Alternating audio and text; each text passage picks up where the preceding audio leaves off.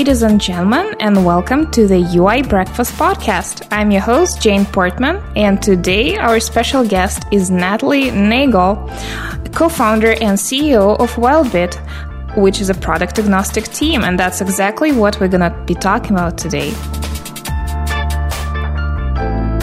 This episode is brought to you by Balsamiq. A Balsamiq customer recently called it the only wireframing tool that doesn't make me feel stupid. Try the new web app free for 30 days at balsamiq.cloud. You'll be productive in no time. Hi, Natalie. Hi. Thank you so much for making the time for us today. I'm very happy to be here. Thanks for having me. We're going to start with a short Blitz questionnaire so that we can learn about you first and then continue with the main topic. How does that sound? Sounds great. Question number one is surprisingly, what do you do for a living? I am the co founder and CEO of what I think is the best little software company in the world. Um, and I work with 28 of basically the best humans ever. So I'm very lucky in my day job. Awesome. I had a pleasure to visit your office back in, I don't know if exactly no, 2014 or something. Something like that, yeah. it is gorgeous and it must have been improved even more since then. Thank you. Yeah, we're very lucky to have it and uh, like to have this little little home in Philadelphia. Fantastic. Uh, question number two is How did you get there? What's your short story? Oh, uh, so in I met, uh, I run the business with my husband, Chris, who I met in 2004, and he started the business in 2000. So uh, I met, we were, he was running a basically a client consulting business, uh, building web apps, or not, not even web apps, like brochure sites, uh, Flash, lots of Flash. Um, and so we started dating, and I started helping him, you know, wherever I could, you know, books, support, all that kind of stuff. And then eventually the, the business changed dramatically into what you see today, which is you know a product only uh, software company, and that's just kind of how my role has evolved as the business changed. You know, we kind of solidified our spaces in the in the company, and that's how I became the CEO. You have a whole bunch of projects under your belt. Uh, what is the brief history of them? Whew, uh, Beanstalk. So uh, we were a consulting company, and uh, we actually our very first product, which is no longer here anymore, was an email marketing service called Newsberry, which was a uh, we built for customers uh, because they we our customers needed to send newsletters, and then eventually that turned uh, into us having a need for version control uh, hosted version control. Chris was managing all our SVN servers, and it was a pain in the ass. So he decided that we needed a, another product called Beanstalk, and Beanstalk turned 10 last year. So it's hosted, started as hosted SVN. Obviously now it's Git and deployments and all kinds of other stuff. And then, kind of similar vein, we were sending a lot of emails for Beanstalk, and we had no idea, you know, on behalf of our customers, commit notifications, password reset emails, um, invitations to join somebody's account. And we would get support and we you know somebody's like oh i invited my my client and they didn't get the email and i don't know what happened. And we would be blind because you know it was using internal mail servers and we had no idea no visibility into how our transactional email was doing. And that's kind of the birth of uh, postmark which turns eight in april so we've been doing that for a while and then um, DeployBot, which we just sold in December. Uh, that's no longer our project, but that's you know is a great little robot that we managed. And then we are working on our new product called Conveyor, uh, Conveyor.com, which is going to be the next iteration of Beanstalk. It's just a more thoughtful approach to uh, solving the workflow for building software products or building web apps, and uh, that's coming soon to a a theater near you. Hopefully, sometime in June, we're accepting beta invitations, and that's going to be a really fun project. Fantastic. So you're not really all over the place. This is very much focused. You only have two big, big directions you're working on. Right now, we're, we're trying very hard to have two very solid directions, which is Postmark, uh, where uh, the majority of my team is on Postmark, and then we have a small kind of special ops team on Conveyor building that product for the last couple of years. Awesome. Yeah. Awesome. Next question What does your typical day look like? Uh, there is no typical day. uh, I think just in terms of uh, themes, I guess so to speak. I my job is to take care of the team and to think. That's how I look at it. So it really varies greatly depending on um, you know what the priorities are during that time. But it's usually circled around spending a lot of time with my team and making sure that everybody's in the right place and doing you know feeling good. And then on the other side, it's thinking strategically about how to you know make our team better or build product better, if that makes sense. Absolutely. What do what do you enjoy the most and the least about your work? Uh, I definitely love my team and, and work that I do with my team and on my team the most, and thinking about ways to make their lives better and more enriching. Uh, thinking about how we can be more productive by working less was my new hobby. Uh, and I love, I really love thinking strategically on how, how the products have to shift and move around so that we can stay around for another 10 years. I don't love the finance and other parts of operations that unfortunately still fall under my responsibilities. So I'm actually right now thinking about uh, an operations finance role so that I can do more of the things I love and less of the things I'm not very good at. I don't think uh, there's ever been a guest who likes, you know, billing and, and finances and taxes and everything. So yeah, no, I you're not it. alone. I believe it. What is your next big thing? I guess it's conveyor. I think from the team, yeah, I think, uh, well, uh, both of them I think are big. I think Postmark, um, we have a lot of really great things coming up. We're doing a bunch of hiring this year for Postmark's team, kind of taking it to the next level obviously conveyor is really big. Uh, me personally, I want to spend more time writing and speaking. Uh, just really committed to sharing our journey towards building a business that's focused primarily on the team uh, and not really following all those like standard business rules that are kind of written, but I don't know why they exist. So like things like really proving the 32 hour work week and, and things like that. I want to spend more time being thoughtful and sharing that story. Awesome. Let's go back to product agnostic teams. Uh, you've given a lot of talks on the topic, and uh, I'm really proud that you managed to pull it off. But could you explain to our listeners what do you mean by saying a product agnostic team that you run? So I look at uh, WildBit as its own product, kind of this umbrella company that lives on top of it, and everybody who works for WildBit works, or everybody who's on this team kind of works for WildBit.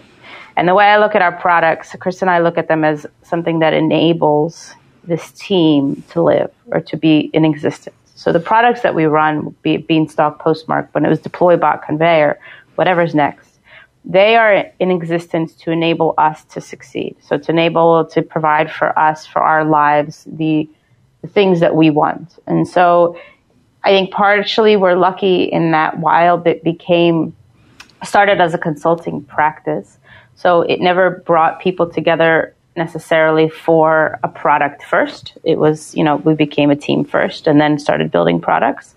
And so for us, that means that one product closes, another opens, and the team stays the same. So, and I think a lot of traditional companies, a product, an idea for a product comes, to, uh, in, you know, to be, and a founder, co-founder start hiring people for that product. And the ability for that company to survive depends solely on the success of that product. For Chris and I, the ability to survive depends solely on WildBit, and the products that we build are there to enable us to allow WildBit to be around for another 10, 15 years. Did that idea solidify from day one? Uh, you mentioned you come from consulting background. That definitely stems from there. But how did you arrive to that uh, framework conf- conclusion, understanding that you're a product agnostic team? Oh, definitely not day one. Um, yeah, we've been around for 17 years. I promise we were not having deep, thoughtful conversations about what kind of business we want to run when you're trying to just figure out how to pay bills. Uh, I think over the last maybe five years, we've been spending a lot more time defining who we are. Um, I think we always knew who we are. I mean, the, the best example I can bring to you is when Beanstalk uh, started to kind of get momentum, we were still doing consulting work, and people always ask me, "How did you switch from consulting to product?" And uh, I think the the thing that surprises folks the most is that our way of doing it was we looked at our total payroll like our total expenses, which is right, basically payroll. And we said, okay, how much do we need Beanstalk to make so that everybody stops doing consulting and starts working on Beanstalk? And we knew from the very beginning, like nobody was ever going to get fired. So we had to keep doing consulting work until Beanstalk made enough money to cover everybody's salary. And that's what we did. And everybody moved on to Beanstalk. So I think like back then, you know, that was maybe eight years ago, almost nine years ago. We knew maybe without calling it product agnostic, without saying it out loud, we were already in a place where we existed for Wildbit first, and that the products were not going to be the kind of the driving force of who stays, who goes, and, and what the, how we drove the mission. But saying it out loud is definitely a more recent uh, kind of soul searching and ability to define things more clearly and articulately on what we want to do and, and how we define who we are. Relevant to, to the structure of your team, the next few questions are how do you organize, uh, how do you structure that uh, team we're talking about, and how do you organize the work on multiple products at once? Do you have dedicated teams for each product, or is it relevant to the skill set? How does it work for you? We have dedicated teams for sure. Uh, we used to kind of flip people around, but that was way too complicated. Um, we have dedicated teams, and uh, you know we tend to hire at least more recently, specifically for a product, but people have the flexibility to shift around. So um, right now, I have a very large team on Postmark, and they're dedicated, you know, engineering, uh, systems, design, develop, you know, all kinds of marketing, communica- uh, customer success, that kind of thing. And then on the conveyor side, we have the conveyor beanstalk side. We have a small kind of special ops team, very uh, nimble and can move quickly and can you know, break things and iterate fast. And you know, there's, when there's no customers, it's easy. Um, and so they're kind of operating very differently. And so we've always looked at product life as an important indicator or dictator, I guess, of how you establish a team and what processes you put in place. And so for a, a product like Postmark with thousands of customers and you know hundreds of thousands of users and you know and the whole thing like you have to be more thoughtful and more strategic about how you release things and how you attach you know who works on what and how big of a success team you build and all that kind of stuff. A product like conveyor you can work really you can you don't have to use jira you know you could just kind of like hack away and, and, and make things kind of happen as quickly as you can possibly write code. So they're just they're, they function differently. But people move around. I just uh, Postmark's growing, and we need more a bigger success team, customer success team, and so. Uh, somebody from the Beanstalk conveyor side on their success team just moved over to the Postmark side full time. So we try to keep the roles full time, but we move people around as needed. Mm-hmm. So you had a few products over time. You had uh, four, I guess, at some point. Then you sold one, um, and now you're focusing on two big directions. Essentially, you could have focused on one. Why is that you're building new products? Is that because you love new products, or uh, just because you have that need to execute the Beanstalk idea in a new fashion? uh, age old question. Um, we, uh, it's complicated. Well, no, maybe it's not so complicated. I think there's a couple reasons. So, from a, again, from a Wildbit perspective, Chris and I like having our risk spread out. So, mm-hmm. you know, I, I just like knowing that we have multiple options and in more or less the same industry but different industries, and and that gives us you know a lower risk profile, I think, to some degree. Uh, another extremely important one, and the reason we decided to build Conveyor was because I wanted to, Chris and I wanted to make sure that the team that was working on Beanstalk got to do something that they were really excited about. And we were looking at Beanstalk and saying, you know, we have a, a huge user base on that product, and it's harder to make drastic, dramatic changes when you have an existing user base. And so we were really fighting a um, feature price war with our, you know, with the, the market and I don't really enjoy that. The team doesn't enjoy that. And you're kind of put in a box a little bit on what you get to work on, what you get to play around with when you have tons of users who are very happy with the product as is. And so speaking with my team a bunch, it was clear that they had a bigger vision that they really wanted to see come through. And it's our job, Chris's and my job, to make sure that our team gets to work on things that get them excited, bring them joy, bring them, you know, bring their passions out. And it's our responsibility to enable them to do that. So, you know, building conveyor was the right thing to do to make sure that that team was excited and focused and got a chance to build something new that they were really passionate about. So I think, you know, it's in our best interest for Wildbit to have multiple products from a longevity sustainability perspective. And it's in our best interest from us making sure we're creating a team that's able to work on things that they love by letting them try new things and, and, and experimenting and playing in, in new in new sandboxes, I guess. That is a fantastic answer. Why were you so uh, not sure about answering that? Because I think the you know I spent a lot of time with other software founder or you know business software business founders and things like that, and and our own advisors. And one of the most common question that people ask me and ask Chris is always like, why are you doing this? Why do you have multiple products? Like all hands on one, you know, like Postmark is in a very lucrative uh, industry. Our com- competition is, you know, making hundreds of millions of dollars a year. Um, big giant companies, you know, some of them are just IPO'd, you know, so it's a, it's a very interesting um, kind of big market right now and you know we're leaving a lot on the table not going all hands on you know all hands into this product and pushing it really hard. And so everybody's always asking me like why have multiple products? And you know i give them that answer and they're always like yeah you're crazy. And i was like yeah well i sleep better at night so that's all that matters. If if i were in this stage my i was assuming your answer would be because you just like creating new things for for the purpose of creating them i guess. No but, that's definitely not. No, I mean we're very practical when it comes to stuff. I, like there's a we definitely love creating things, but it's a team of very practical people who, again, like our products enable us to live. So more products, more support, more headaches, more stress. That's not really the way we do things. Um, so you know we don't have 30 little products that each make a few thousand bucks, you know, because that's a lot of headache, that's a lot of overhead. But at the same time, we look at the things that we have and, and where people are placed and, you know, try to make sure that everybody's in a good place. There is another model run by uh, someone we both know, JD Graffam, uh, who is mm-hmm. also doing product agnostic stuff, but in a different manner. Instead of growing wild, one product wildly, he keeps acquiring new quality products, adding them to the adding to the overall revenue while having an agency, agency service agency. Uh, working on all of them all together. What is your take on that? I know you're totally different, but what do you think of that model?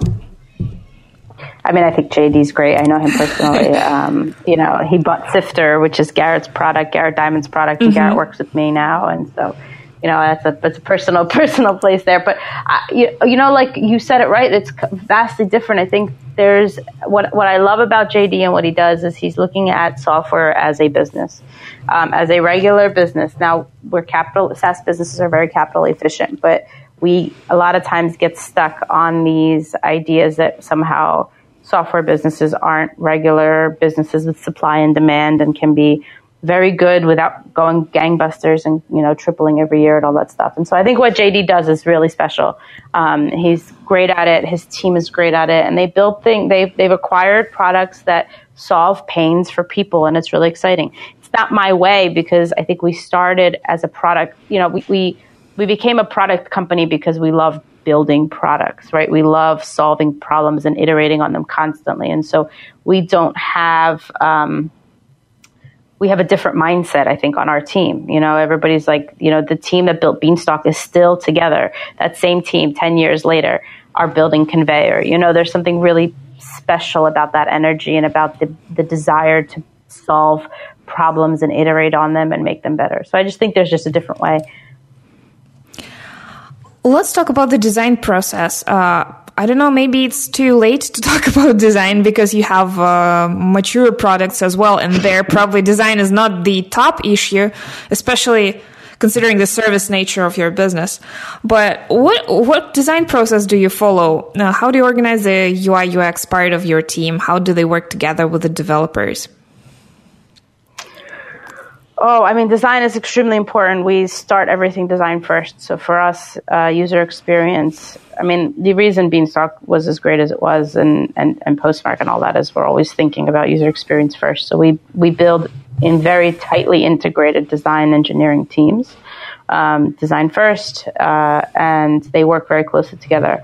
Our designers are also front end developers, so they you know execute on their design, so to speak, uh, and they're pretty advanced front end developers at this point. They're writing all kinds of code. Um, and so uh, for us, it's a, a, very tight partnership between a designer and an engineer who's executing the back end or whatever. Because for the, for, uh, we've learned over the years that you have to keep those teams very close so that you can build past your limits, but also not design past your limits too far, right? So I don't know if that makes sense, but there's a beautiful sweet spot where you the designers pushing for the best user experience possible and the engineers pushing for the least painful solution as possible. And somewhere in the middle is where the magic happens. And so if you do a handoff, at least in our experience, if there's too much of a handoff, you end up taking things to end up taking a lot longer because you either have designed something that's way too hard to implement or you have an engineer who's pushing people in the wrong designer in the wrong direction saying nothing's possible. So somewhere in that middle ground is where i think we found success and we've been able to really design things with the user first but in a, a flexible um, you know iterative way so we can kind of ship things faster. What is the toolkit that your designers use? Do they go directly to writing code or do they use i don't know sketch adobe xd anything like that uh, they sketch a little bit. I mean, I think they most of the time they go directly to code. It, it really, honestly, Jane, it depends a lot on what we're mm-hmm. working on. Mm-hmm. Um, Conveyor, for example, for the first two years we were building it was a native Mac client, and so that was a lot of sketch and and uh, you know because Eugene wasn't able to actually implement anything. Now we're moving into more of a Electron, uh, you know, and, and he's now writing you know a ton of code. And so designing and implementing right away. So it, it, it, really really depends on the work that we're doing. If we're on postmark side if we're doing user testing we might design things and post them in InVision and, and have you know people clicking around. It it really depends. We, we use the tool that makes the most sense at the time. We still sketch on paper you know like there's plenty of times when somebody sketches something on paper and posts it and says here's kind of where my mind is. So i think it varies you mentioned user testing, and that's another question I'd love to ask. Um, you have a pretty mature, successful product. How do you go around introducing new features or deciding whether the existing ones work well? Um, uh, I, I, don't know that we're spectacular at it. Uh, I think uh, we've gotten a lot more sophisticated on the postmark side, but you know that's still sophisticated is a funny word for building features that customers want, right? Because it's always a tricky balance between us knowing it and them saying it. And uh, I think for Postmark, we do a combination of our own kind of gut feels, right? Things that we have listened to customers and heard their problems and try to figure out what they're actually looking for. Uh, and that's how some of the more innovative things have come to be. Uh, we spend a lot of time talking to users after the fact, and we try to iterate on the work that we do, but we're not great at it. We're still trying to find a good balance of going back to something and improving it again because I think the instinct is always let's build it and then all right, what's next? You know, we shipped it, phew, let's go. You know, and so I think like getting into a better cadence of going back to something and saying, okay, we've listened to users for the last two months, let's go back and make improvements. And then on this other side is specific user requests. We've been tracking them very closely now and uh, we go back and we update folks and we say we built this feature for you. And so our product manager on the team rian keeps an eye on what customer success is seeing and hearing. And and uh, they go back and they try to sneak little fixes big fixes into the iterations to make sure that we're giving the users what they're asking for specifically. I think there's has to be a balance of what people are specifically asking for because that's what they need and what people maybe don't know they need, but that you can innovate on and, and create in a better way for, for people. Side question. You managed, with Postmark, you managed to stand out in an industry that before that used to be kind of commoditized. And I know you did that by focusing on quality and just one single parameter. Could you tell us a bit more about that?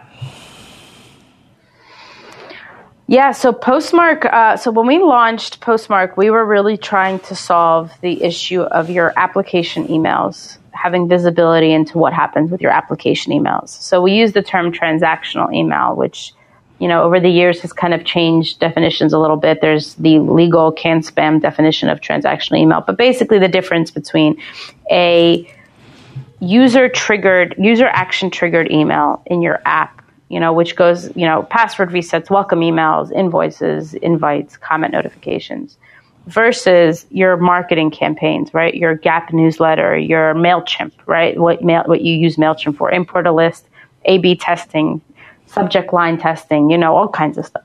And so what we came out to solve specifically without really doing it as a necessarily call to being different was that we came out and said we want to build an API based product that enables apps to send emails effectively because back then everybody was just using their own kind of built in mail servers.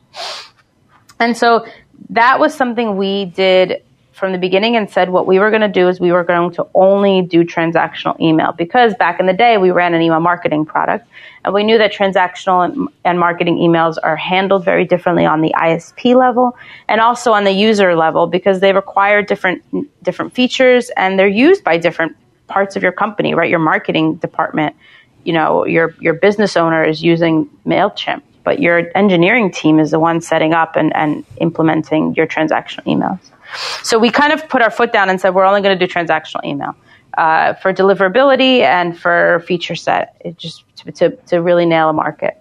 And that's kind of what we've done. And then as the market's gotten, you know, really blown up, and I think it's contracting a little bit now, but as it really blew up, uh, it, uh, you know, the API based service, what people were calling transactional email, there was a lot of them, but they were all also ex- accepting marketing emails. And so as we were watching that kind of unfold, we started to clearly identify what made Postmark unique and what made the customers that choose Postmark so special. And the biggest identifier of somebody who finds tremendous value in Postmark is if their application emails really matter to them. Because our product, Postmark's deliverability to the inbox and speed to the inbox is unparalleled. Like nobody can come close to us. And the reason for that is because we focus on transactional email and we focus on speed. So one of the things that I always say is, um, you know, when somebody clicks password reset, you know, or let's say they buy a license, you know, to a, to your product and they get a license key in the mail, they go and they switch to their Gmail tab and expect that email to show up right away. They click refresh once, they click refresh twice, three times, two, three minutes later, it's not there. They're emailing support. That's a support ticket now, right? So now you're missing email costing you the relationship, costing you business, costing you money in the amount of support you have to now, uh, you know, accept and, and handle.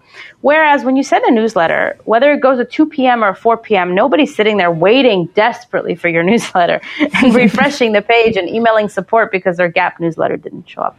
There's a vastly different user expectation for these types of emails. So what we've decided to focus on is very much the speed to which those emails get to the inbox. How quickly can we get them so that we can make sure you don't lose money, you don't lose time, you know, the, the, the, the relationship with your customer. I almost said lose time and money. Oh my God. favorite, um, favorite you know, one. right.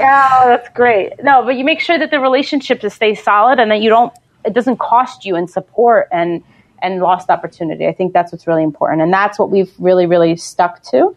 We're leaving a lot of money on the table. Most of our uh, team spends a lot of their time saying no to people because they want to send their transactional, uh, their marketing emails through us. And so we're looking at expanding our definition of transactional because it's changed, right? Like drip emails, uh, behavioral sequence emails, things like that still need an API. You're not going to do that through a MailChimp. So we're trying to learn a little bit more about the needs of our customers and what their application emails look like and what the broader definition of that is. But I don't want to ever have a WYSIWYG editor. I'm not going to have a list import. I'm not going to, that's, that's the stuff for the MailChimps of the world. You know, that's not for me. what I want to do is create the best experience for the engineering team and the product owners who are managing these web apps to make sure that they're critically important emails to their end users get where they need to go as quickly as possible. This is an example of doing one thing really well, the most important one, and then everything else comes uh, comes from the quality of your team, I guess. Yes, they're they're brilliant. Absolutely brilliant. You've been rather religious about managing their time, about protecting them from distractions. I've seen your talk at Bacon Biz. Uh, the and the way you manage Slack has been pretty amazing. I don't know if that changed over two years, but could you give us a comment? How do you handle project management? How do you talk to people? How do they use Slack? Yeah, I mean, one of the things that we uh, are pretty religious about is making sure that work is efficient so that we can spend a lot of time on our personal stuff. So I think that's really like the core of where it all comes from. And so we spend a lot of time thinking about how we do our work. And you're talking about people who are very passionate about their their skill sets and and their their craft, right? They're constantly honing their craft. So they want to enjoy their work. They want to do the best work they can in the most effective way possible. So I we look, we spend a lot of time reviewing our communication tools, right? So it kind of extends past project management. I think it's just the way in which we communicate mm-hmm, mm-hmm. and all the various ways that we get distracted. So we use Slack, we use Basecamp, we use Jira, we use Confluence. I mean, there's just a slew of crap, right? And we use email. And, uh, and then in person, you know, well, not in person, but, you know, meetings, you know, face to face, and all that kind of stuff. And so one of the things that we always talk about is being thoughtful about whose time you're stealing, you know, and and taking the time to think, can I can this wait? Is this urgent? Am I being very clear and explicit of what I, what feedback I'm asking for? So it's it's become so ingrained that Derek, uh, one of the designers on our team, built a little Slack bot called PigeonBot. I think it's pigeonbot.com. Um, and uh, it basically, instead of pinging somebody in Slack, you can just go slash email and then send them an email in Slack. So it like, you have a quick note, right? But it's not urgent. And enable your partner, you know, your teammate to answer it when they're ready to do their kind of less focused work. So, you know, we're just constantly thinking about ways to enable the team to be focused as much as possible and to control their own distractions. Amazing. Can you tell us a bit more about how you run your team in general? What amazing perks you have, like the development of that 32 hour work week, your vacations, retreats, the office space? um, yeah, I mean, we, we try to do as much as we can with the money that we have. So, you know, we're not, we're bootstrapped, we're profitable, we're not, we didn't get, you know, hundreds of millions of dollars in VC. So we have to be thoughtful about how we spend money. So we try to focus on things that maybe aren't necessarily expensive, but that enable the team to have, you know, the kind of work. I, I don't even like work life balance because I don't, I think it's kind of been used up, but to have that balance of working on the things that matter and going home. And so, uh, 32 hour work week is an experiment that is going really well. Uh, we started it in May for the summer and basically you know, I've been spending a lot of time as a team talking about focus work and what that means. And, you know, when you start reading about the amount of time your brain actually can stay really focused into really deep work, uh, you realize that there's really only maybe four hours a day max that any of us are like crazy focused. And so when you look at that, you say like, okay, what are you spending the rest of your time on? And it's probably procrastination. It's probably some busy work. Uh, it's probably other stuff. And so we said, like, why can't we, can we see if we can get away with doing it for only working four days a week? So real, I say 32 hour work week because people hear four days a week and think we're working 60 hours in four days. So, you know, and so that's just one example of a way in which we're trying to push boundaries a little bit and say, like, there's no rules.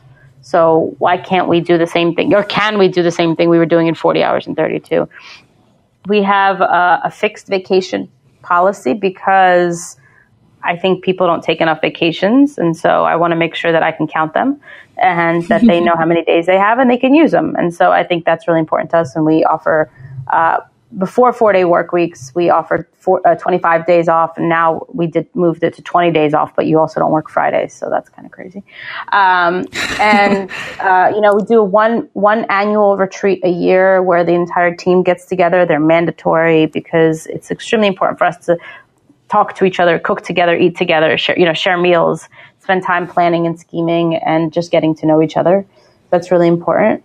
Um, and and you know, and we just do whatever we can. One of the things I'm most excited about right now is we hired uh, somebody named Julie on our team, whose role is what we're calling team happiness and, and office operations. So some of her job is the office operations, but a big part of her job is to focus on connecting the remote team with the non-remote team because the non-remote team in Philly is small. It's only like 11 of us. But how do we put everybody together so that everybody's on an equal playing field? And so if we're doing something in the office, everybody feels it in their own, you know, home offices. And so that's a, a project I'm really or a project, a person I'm really excited about on the team, the addition of that role to make sure that we're constantly focused on thinking about how the remote team feels and how we feel together collectively as a group. It's amazing. We never touched on that. For some reason, I assume that most of your uh, team is actually sitting like in the, next, in the next room. But you mentioned you have a lot of people remotely. Please tell us yeah. more how you manage that. Yeah, so we're 20, oh goodness, 28 people, I think, right now. We just hired a couple more people. But um, we, there's about 11 of us in Philly, uh, maybe 10 full time and the rest are spread all over the country and the rest of the world. Uh, we started as a remote company, so like 17 years ago, Chris started with somebody in Romania, um, and we've been remote first up until about five years ago when we hired our first U.S. employee, five or six years ago, so, or sorry, Philadelphia employee.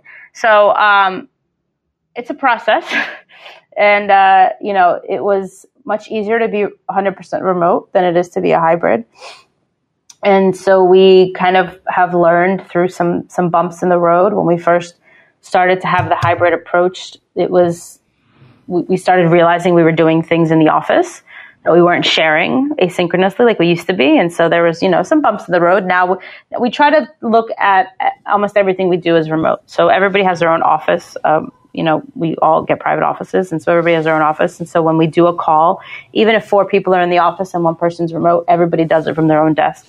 It's just a small example that um, you know somebody brought to my attention a while ago, which you know when you're sitting four people on a couch and one person on the screen, that one person feels very left out. They have a hard time hearing.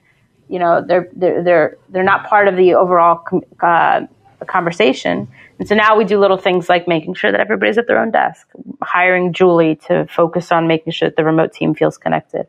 Um, so there's just little things like that that we're constantly iterating on and and just it's a work in progress. I don't know that we'll ever be perfect at it, but it's something we really really care about and want to make sure we do well. How do you manage the size of the team? Or when do you know when to hire? Is that dictated by product demands right now? Yes. Uh, right now we're this is we barely hired last so two years ago we did a big hiring push for postmark and then last year we did almost none and then this year we're going to do another hiring push uh, the big catalyst to that was looking at Postmark as a product and saying, like, where do we want to take it next? And what are the things that we are really excited about that we don't have this capacity to do right now? So, you know, there's a funny thing about being bootstrapped and profitable and, you know, doing this long enough. You get into this real internal battle between profitability and kind of do I spend the extra dollar? You know, and you're really, really tight with your belt. And so looking as a team and saying, all right, well, can we loosen it a little bit and get some of these projects that we really want to get done through, provide even better support, you know, build more features, whatever it is that we want to do, focus on some of the innovative things that we're working on. Um, you know, having that discussion with the team and saying how how much can we loosen the belt and be a little bit less profitable, but that means we get to do some of the things that we want. And that's always the balancing act. So for the most part, it's looking at the product and saying what do we need?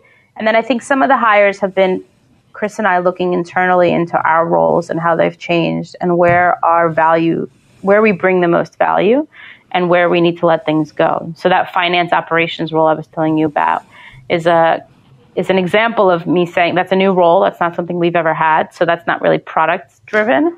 Uh, but it's having a, a, conversation internally and saying, is my value or is the value I'm bringing in me looking at our finance pieces or is it, does it make more sense to let somebody else better than me work on that and maybe actually teach us things and make sure that we're being more thoughtful about you know some of the operations of finance pieces. And i can spend more time working on the team and, the, and, and writing and speaking and whatever it is that we need to do to make you know the, the company grow Thank you for sharing your answer. As we're wrapping up today's episode, one last question. Let's imagine there is a group of people who are passionate about working with each other, who have, I don't know, small consultancy, who wants to do products. What would be top two or three pieces of advice for them on getting started with their product portfolio, with their team organization? I don't know if I have three, but I think the number one that I tell that, that I think worked for us, and I can only speak from our personal experience, but I think for us, what really made a big difference in Beanstalk long ago was that we committed a full time person to the product. And just doing that, I think that the challenge we had with consulting was, you know, one person could be making money and one person could technically be not making money, right? So it's like, do we put somebody on a client project and make money that week, or do we put them on the product? And not really see any money come back from that. And so, or, you know, or have a more, more linear definition of money, right? It's much clearer your ROI when you have a client project or not. And so I think that the challenge that I, I, I talk to a lot of agencies who are working on products, the challenge that they run into is that it's, we can't commit more time to it because we're losing revenue. And so what we did when we had the same exact challenge and the same concern was we hired somebody full time to work on Beanstalk. And that made a huge impact because now they're not an option to go to consulting. And now they're building something and you have the full time and you start seeing the momentum and you start seeing the results of that hard work. And then it becomes easier to start saying okay let's scale back on consulting. But until we had that full-time person it was extremely hard to commit any time to building a product. And then it's a it's a spiral, right? You're not working on it, it's not growing, it's not growing, you're not working on it, you're not working, it's not growing, you know, and it's like you're and just, it's done. yeah, and it's back to that. And then the rest is, you know, make sure you build something people want. I mean, that's that doesn't change, you know, like that's right. the most, that's the most important thing. And you know, there's people much smarter than me can talk to people talk about that stuff. But from a consulting to product perspective, I think having a dedicated person really made an impact on us. That's a great tip. Thank you so much. Well, where can people find you and uh, your team online? so we're just wildbit.com. You'll find everything you need. And I am uh, Natalie Nagele on Twitter. So you can find me there. Amazing. Thank you so much for joining us today and for sharing your wisdom. And I hope your team blossoms and you experience great product success. Thank you. Thanks, Jane. This was really fun. Thanks for having me. Thank you. Have a great day. You too. Bye bye. If you enjoyed listening to this episode, please leave a review on iTunes. It will help other people discover this podcast.